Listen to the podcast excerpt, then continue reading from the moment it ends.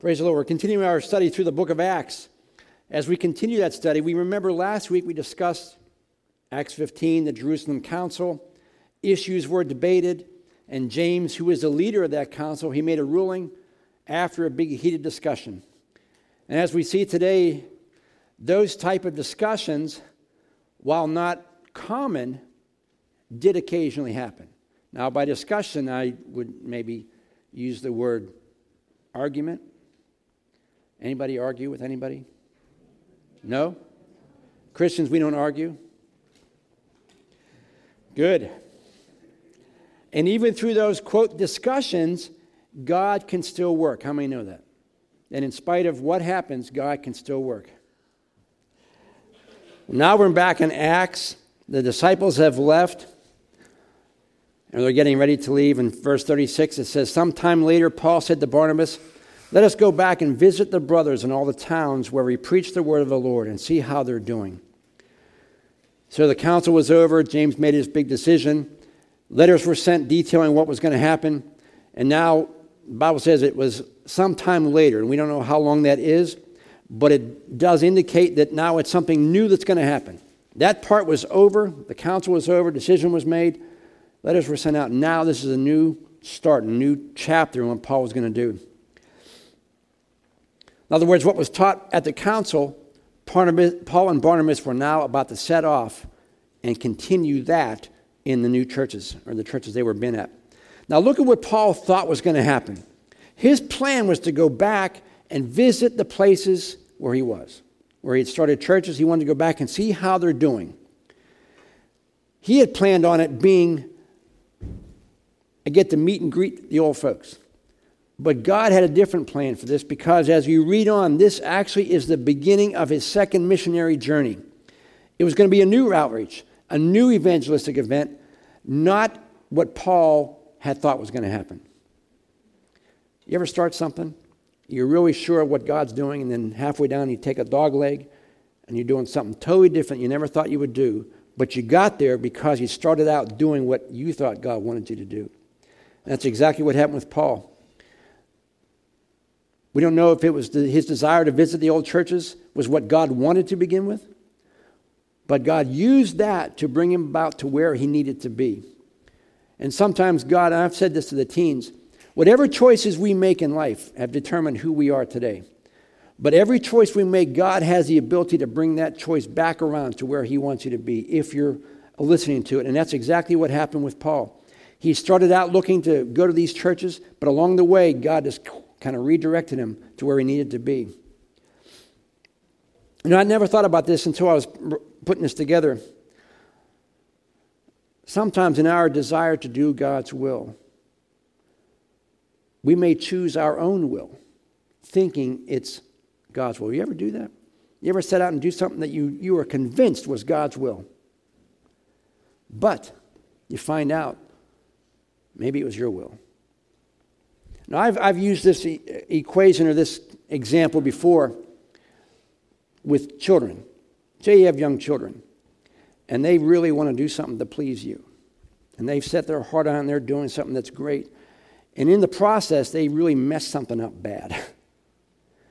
Spill paint, whatever it might be. And you know that their heart's desire was to do something for you. What is your reaction to them doing making the mistake? Do you instantly crush them for doing it? Or do you understand the heart behind it and you forgive them and you, you accept whatever they've done and you get them on a different course? And I believe that's what God does with us. When we make choices that we really think are God's will, we praying about it, and we make a wrong choice. God's not out there waiting to crush you for making that wrong choice. God's out there to lovingly bring you back to the place you need to be. God can redirect you. No matter where you are, God can put you back to where you need to be. Verse 37 and 38 Barnabas went to, uh, wanted to talk to John, also called Mark with him. But Paul did not think it wise to take him because he had deserted them in Pamphylia and had not continued with them in the work. What do we have here? We have a disagreement between two godly men. Now let's look at some of the background of, of John Mark.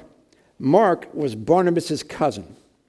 So he had that, you know, family thing going on. Colossians 4:10 says, "My fellow prisoner Aristarchus sends you his greetings, as does, Mark, the cousin of Barnabas."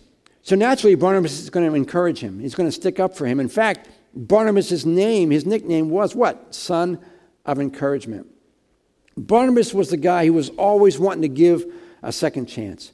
He was more gracious and loving in his personality. He was one of those guys you wanted to be around. Paul, not so much. Paul was kind of a matter of fact. Paul ditched him, or Mark ditched him, and so Paul was done with him. Acts 13 13 says, Now Paul and those left with him left Paphos by ship for Pamphylia, landing at the port town of Perga. There, John Mark left them and returned to Jerusalem. So the two of them left. Mark ditches him and goes back home. and Paul is kind of left holding the bag. So you can understand Paul's reluctance about taking Mark in. For me once, shame on you. For me twice, shame on me. So I can see his reluctance in that. He wanted someone who was going to be faithful, someone he could count on, but he wasn't trusting Mark to be that guy. So who was right? Both and neither. The point is, good and godly people can and will disagree on non doctrinal things in God's kingdom. How many realize that? Disagree on everything. It's inevitable. Every person has their own personality, their own idiosyncrasies, their own likes and dislikes, their own history of how they were raised. Everyone's going to have a different viewpoint on things that obviously are not doctrinal. Paul's viewpoint was nope, family once you're out. Barnabas was, come on, give him a second chance, give him a third chance. Neither of which is wrong, it's just who we are. Good and godly people can sometimes get into heated arguments. Not, not here. The church down the road, good and godly people can get into heated arguments. We just have to be careful that our arguments don't descend into sin while we're doing it. Verse 39 says, They had such uh, sharp disagreement that they parted company. There's going to be times when styles and personalities and idiosyncrasies don't jive with one another. And maybe you part company. Maybe you don't hang out. And I'll give you a good example. We're a Pentecostal church. People like the style of a Pentecostal church, like the freedom, the exuberance, the music, the freedom to move and raise your hands and all that. There are other people equally love God who don't like that style. And you know what? That's okay. You have disagreements on it, you just agree to not agree on those things. And that's exactly what was happening with Paul and Barnabas. They agreed to disagree. And what happened? Paul was thinking, and Paul's thinking about believers was this what can they do for God's work? Barnabas' thinking was a little bit different. His was, what can God's work do for them? In actuality, both questions are equally valid for us Christians. In other words, we're part of God's family, we're part of God's kingdom, God's church. What can I do for God's work? What can I do to facilitate God's work? And the second part of that is as I'm doing that, what can God's work do for me? How many of you have ever been involved in any type of ministry and in that involvement you have been blessed as a leader in that ministry. You've done the work, you've taught, whatever it might be, and you are equally as blessed as the people you are doing it for. What can God's work do for me? And how can I do, what can I do for God's work? Now, when they, when they use the word disagreement in verse 39, disagreement is a neutral word. It does not indicate one side or the other. It's just basically they disagreed, and we're not taking sides. And the text that they use doesn't indicate either way of who was right and who was wrong. So I believe that even good people can disagree on things. Neither of them right, neither of them wrong. It's just a disagreement that they have personal convictions about, and then God can use that, as we're going to see. God used that disagreement to double his workers. Verse 39 says Barnabas took Mark and sailed for Cyprus. Paul chose Silas and left, commended by the brothers to the grace of the Lord. He went through Syria and Cilicia, strengthening the churches. So, what happens? You have one missionary team, now you have two missionary teams. You see how God used that? God used a disagreement amongst brothers to facilitate two tracks of ministry. God changes workmen, but God's work still continues. You know, a couple years ago, we celebrated 75 years here. And the people that started God's work here 75 years ago, most of them are not here anymore. But God's work continues. The workmen change, the work goes on. And the minute we think that any ministry or work depends on one person, then we're discounting God's work. It becomes now my work rather than God's work. Warren Wiersbe says this If God had to depend on perfect people to accomplish his work, he'd never get anything done. Our limitations and imperfections are good reasons for us to depend upon the grace of God. How many here? Anybody perfect? I've got one hand there. Okay. That's you. That's exactly what I was thinking. But see, the point is, none of us are perfect. And in fact, I would venture to say that most of us are miles from being perfect. But you know what? God still uses imperfect people to do his perfect work. And we know that as time goes on, Paul cha- or God changes Paul's heart towards Mark. Philemon 23, Paul writes, Epaphras, my fellow prisoner in Christ Jesus, sends you greetings, as do Mark, Aristarchus, Demas, and Luke, what? My fellow workers. So Paul's beginning to mellow out a little bit. He realizes they can work together. 2 Timothy 4:11 it says only Luke is with me get Mark and bring him with you. Why? Because he is helpful to me in my ministry. You know why? Because Mark was able to prove himself. He had the second chance. Barnabas gave him the second chance. If he had not had that opportunity, Mark might have just faded away. He might never have been used again. He might have just backslid. We don't know. But because he had a second chance, he was able to prove himself. One failure or multiple failures does not define who you are. Just because you blow it big one time or many time, many times, God always has a second and third and fourth opportunity. One setback doesn't necessarily get us out of the game. Mark got a second chance. But he also worked very hard at it when he got the second chance. Paul says, He was helpful to me in my ministry. Now Mark had to show himself. He had to prove and do the ministry work. He had to work in such a way that Paul was able to see the difference. When we're afforded a second chance, we just don't sit back and take it and accept it. Once we have the second chance, you want to prove yourself. You want to be able to get out there and do what God's called you to do. Don't let that failure define who you are. Start as if it was brand new and put the work in, which is what Mark had to do. Be faithful to the work that God has sent you to, and the people that need to know will going to be made aware. We don't all need to see it. But God is going to make sure that the people who need to see what God's doing are, is going to see it. Paul, even though they went separate ways, guess what? Paul still found out how Mark was doing. So much so that Mark was now beneficial in helping support Paul's ministry. God allowed Paul to see how Mark was changing. So the argument is ended, the teams were established, and each went their own way. And we now begin to follow the team of Paul and Silas. You don't hear much about the other two. It doesn't mean they weren't doing God's work. God just focused on Paul and Silas here. In chapter 16, verse 1, it says, He came to Derbe and then to Lystra, where a disciple named Timothy lived, whose mother was a Jewess and a believer, but whose father was a Greek. So we have here probably your first example, at least in the New Testament, of someone who is unequally yoked. We talked about that ad, ad nauseum, probably.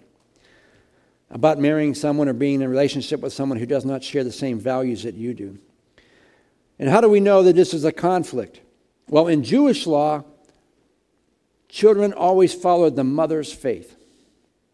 In Gentile or Greek law, they followed the father's. So in this case, Timothy did not or was not circumcised. He did not follow the Jewish tradition, he followed his father's tradition. In marriages, when there's one believer and one not, there's going to be conflict. There's going to be an issue at some point in some relationship where you don't agree on something. Now, we all have that, even in Christian marriages. But the difference is going to be in a non, you know, an un, unequally yoked relationship, it's going to be a spiritual issue, a definite decision to do what God tells you to do or not do. And one of two things is going to happen when that, that occurs.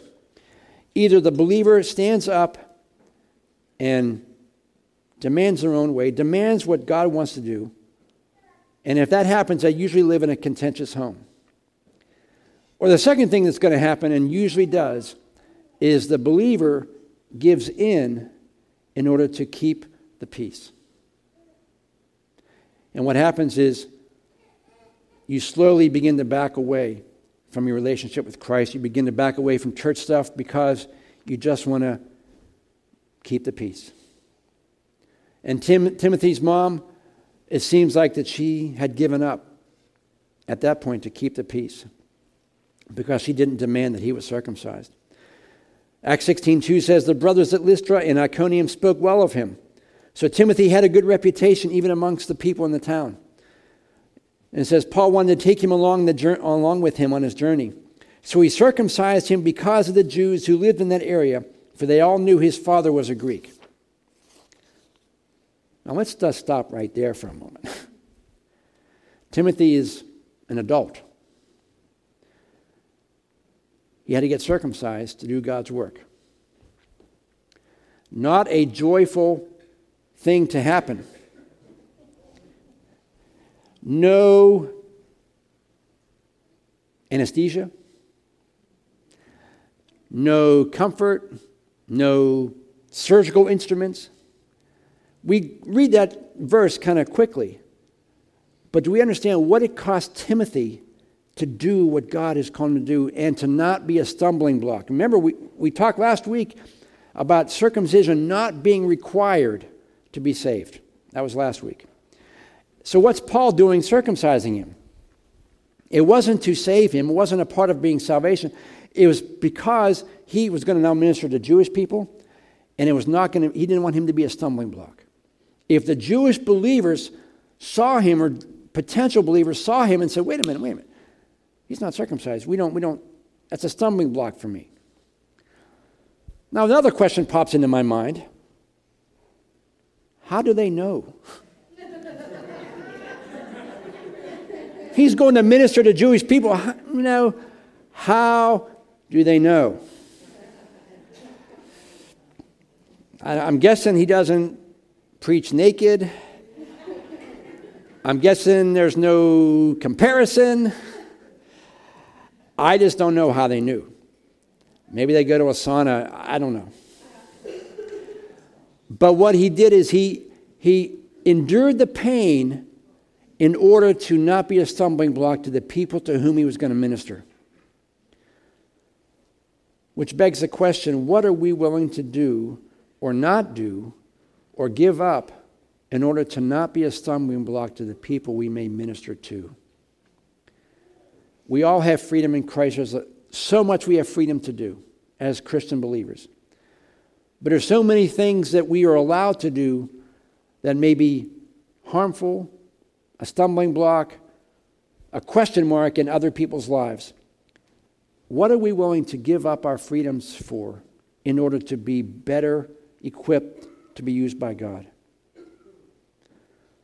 1 Corinthians 8 9 says, Be careful, however, that the exercise of your freedom does not become a stumbling block to the weak. With Timothy, the conversation would go from Christ to, Hey, how come you're not circumcised? Again, how they know. But what happens is now the conversation goes down a different path and it takes it away from Christ and it becomes now a block, a stumbling block for the person talking. You ever try to witness to someone and they will ask you a question that is, it's an issue, but it's not the issue? You know, even today, uh, what do you think about abortion? And what do you think about homosexual? All those things, they're all issues, but what it does is it takes your conversation off of Christ and onto that issue. And you spend time arguing that issue and you forget about talking about what Jesus does and what Jesus can do. And that was going to be the issue for Timothy. It was going to be all about how, how come he's not following the Jewish law. Paul's thoughts are this being a good Christian does not mean being a bad Jew. Rather, it meant being a fulfilled or completed Jew. Paul did not want to make this a point of contention with the people he was ministering to. If Tim was going to be an example of a godly Jew to whom he preached, he wanted them to see that, hey, I was a great Jew. I did all the things the Jewish law said to do. And even in spite of that, I trusted Christ because it wasn't obeying the law that got me saved. And that's exactly what was Tim was going to do when he left. It wasn't going to be about his faith anymore. It was going to, or his Jewish faith. It was going to be about how Christ transformed Timothy, who was a completed Jew who did all the things the Jewish people wanted to do and the law said to do. He did all those things and still became a Christian. That was going to be his platform from which to minister. And so when we talk to people about Christ, we want to share with them how we used to live, what, however that was good, bad, indifferent. But now look what God did for me at this point. You know, sometimes the hardest people to reach with the gospel are people who live a good life, right? They do everything right. They, may even go to church and they give to the poor. They, you know, they do good things. And they don't think they need Jesus because they live a good life. We don't want that to be a stumbling block. We want to be able to share with people hey, look, I was just like you. I did all the good things. I, I did all these things to good people, help people, but that is not what makes a Christian. What makes a Christian is having faith in Christ, not the things that we do. And Paul wanted to make sure that Timothy was able to preach from that stance that it's not about the law. I did the law, I did all that, and it's not sufficient. We can have everything materially we want. I did all that. I did the church thing. I did the work thing. I did the giving to the poor thing. I did all those things. It's not enough. What is sufficient is what Christ did for me. Now, what happened when Timothy obeyed? Acts 16:4 says, As they traveled from town to town, they delivered the decisions reached by the apostles and elders in Jerusalem for the people to obey. So the churches were strengthened in the faith and grew daily in numbers. I think that's all of our desires, right? We want to be strengthened in the faith. Correct? Anybody not want to be strengthened in the faith? We want to grow spiritually and numerically as a church. As we share and consider others above ourselves, if we don't want to be a stumbling block to people, we want to be able to minister to them where they are. As that happens, people's lives will be transformed. And in the process, so will ours. Now, the ladies went away on a retreat this weekend. How many of you ladies went? Raise your hands. Y'all had a good rip roaring time? Before I close in prayer, I'm going to have a couple of folks share because your faith gets strengthened at these places. And I know Yvonne is already ponied up and she said she would share. Now, as she's, go ahead and come on up. As she's coming to share, all of you other ladies who were at that conference, be thinking about what you would like to impart to the folks that are here. Well, she brought notes.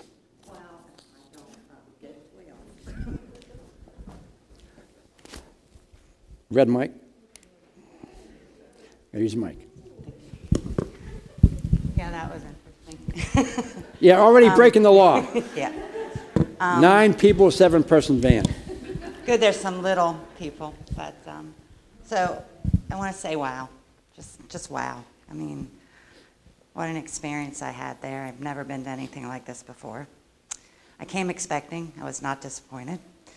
Um, so many women, so many testimonies, so much healing, rejuvenation. Um, if you've not been, I highly recommend it. And I got to know some of my sisters in this church that I never get to talk to. You know, we come in, we have the service, we leave. So I got to know them on a new level, a better level. And so after the conference, we met Pastor for lunch and um, we were sharing. And the title of the conference was Fearless. So Pastor says to us, So which one of you ladies are going to stand up and tell about the conference? And immediately we're like, No, not me. I'm not doing it. Mm-mm. Fearless. And um, it? fearless, right, right. So on my drive home by myself, I started to reflect and I thought, okay, so what did I take away from this? Many things, but two things came to mind. Of course, fearless. And the second one was listening to God. Um, we come to church, we pray, we read our Bible, we worship, we praise, but do we listen when He talks to us? So on the way home, I'm listening and I'm thinking, okay, maybe I do want to get up and talk about this. And, and I go back to the one thing I was in church one Sunday and pastor was giving a uh, was talking about God's calling. When He calls you, you should you know she should listen to Him. Um, and so after that service, he asked to speak to me, and he talked to me and he said, "We're wondering if you'd be interested in doing the Sunday school." I heard nothing from that point on. I mean, his lips were moving. And in my head, I'm going, does he know who he's talking to?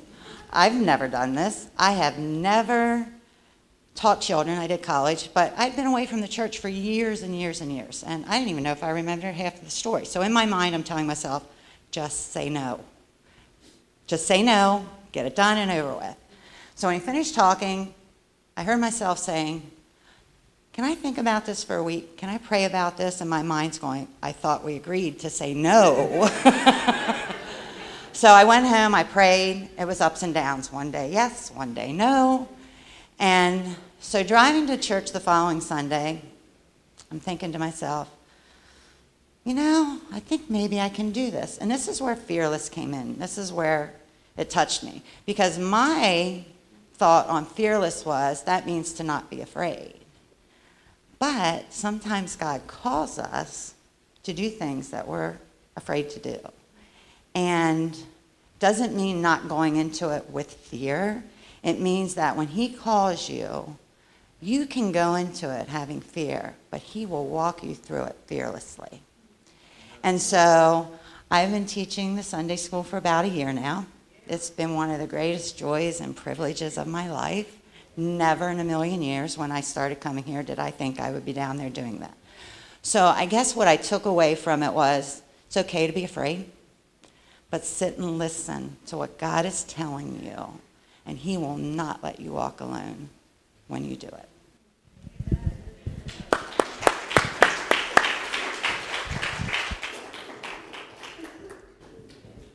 So, who else is fearless?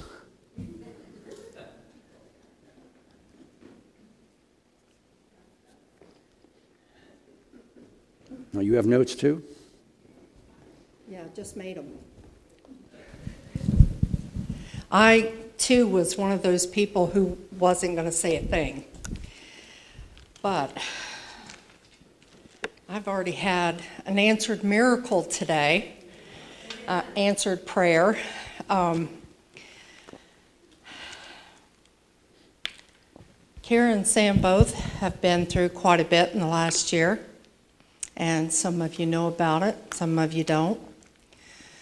At the um, conference, when they ask for prayer, which is uh, one of my favorite parts, is after you've been filled with the Holy Spirit and you've praised and worshiped and you've just you just feel so filled already and you decide to just open your heart up a little bit more and you go stand before everyone and a special person that God's placed there just for you ask you what your need is and you tell them what it is and they they have fasted and they are all prayed up and I take breath and I tell her what is going on in my life and in my daughter's life and Sam's life, her boyfriend. Because, yes, Sam, I included you. I see you're not going nowhere. So, this can't just be for Kira, it's got to be for both of you. God has his hand on both of you. And I have seen, long before this conference, I have seen a vision of what God has for you two. And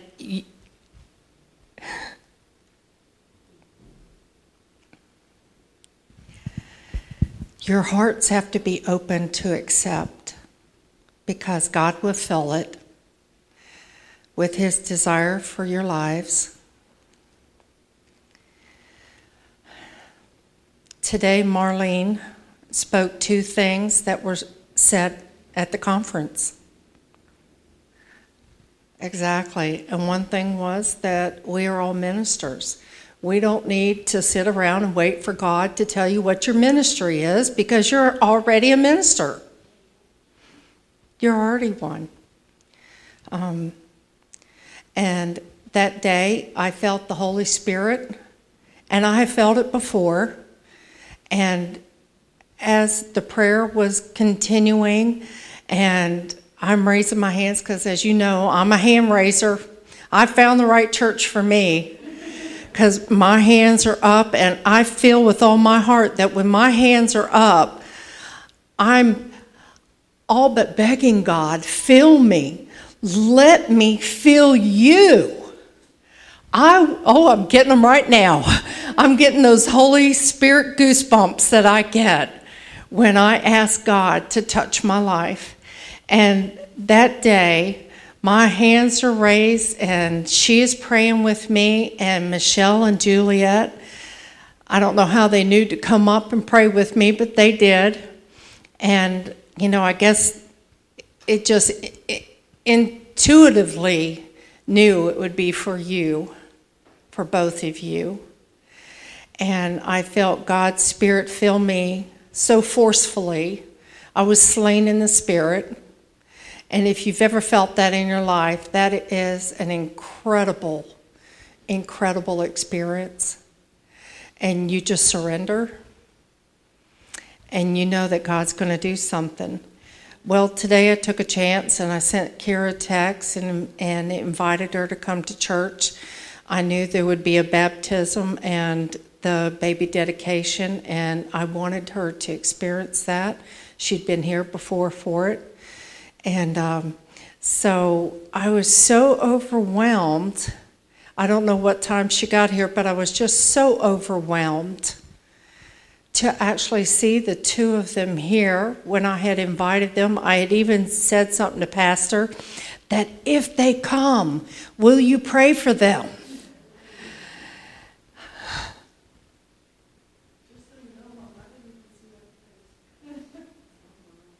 Thank you, Jesus. Hallelujah. And yes.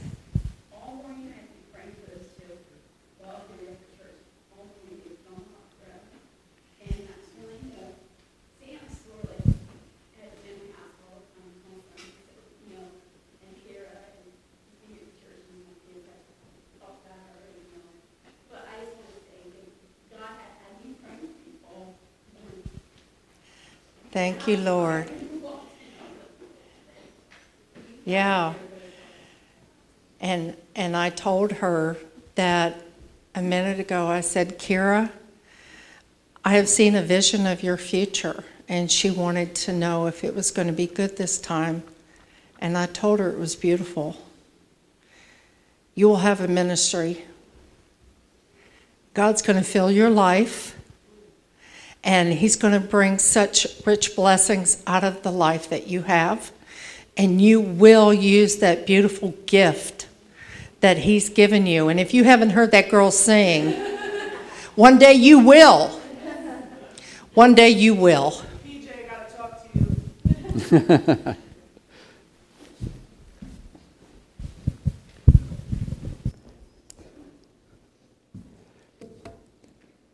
See, the nice thing about serving God is you know that God's always working.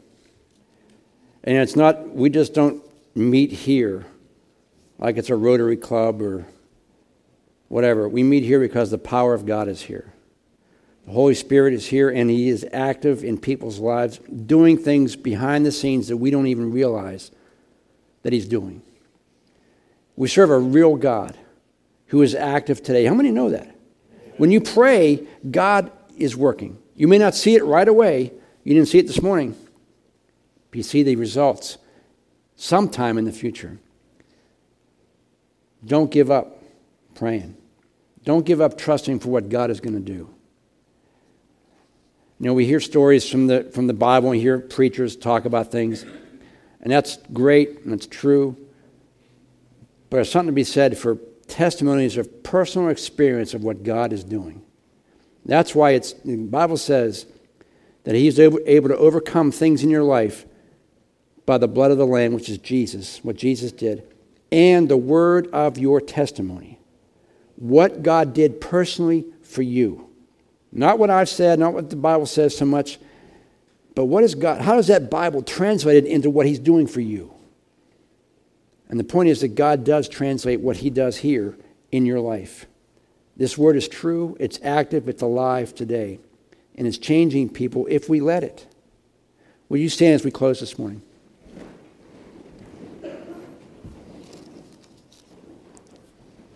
Every head bowed, every eye closed, if you would.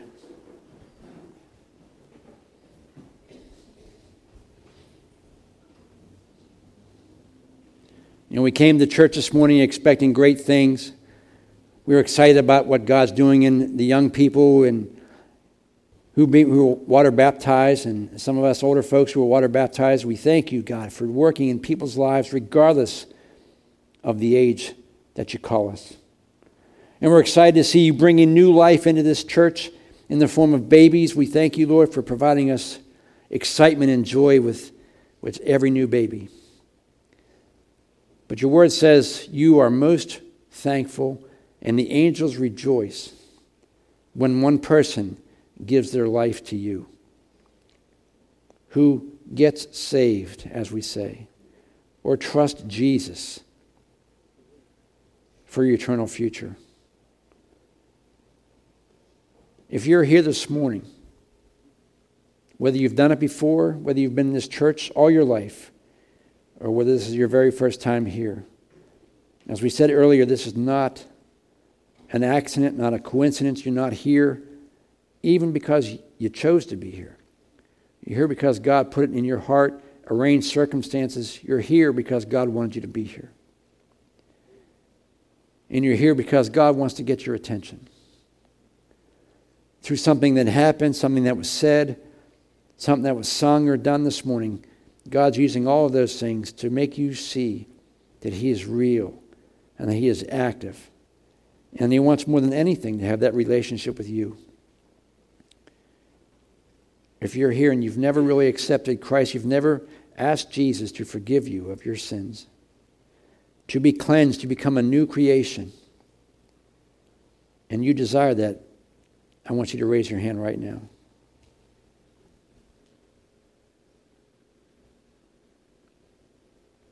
Hallelujah.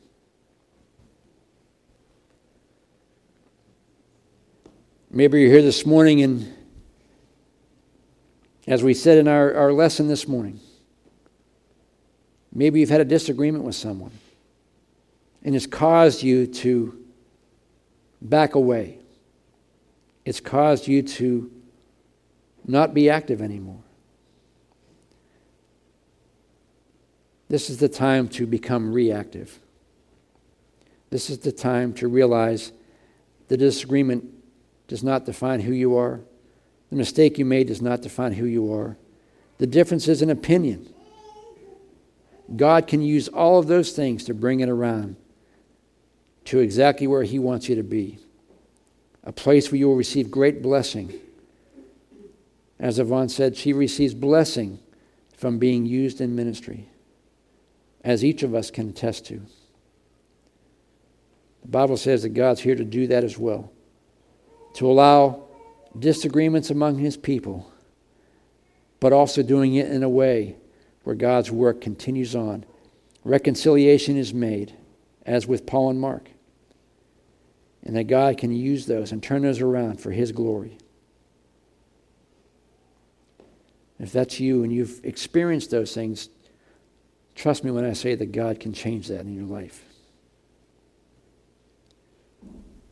Father, we thank you this morning. We thank you for all the things you're doing in our church and our lives. We're thankful for the transformations that take place, and we are thankful, Jesus, for the miracles that you work. We thank you for your love for us.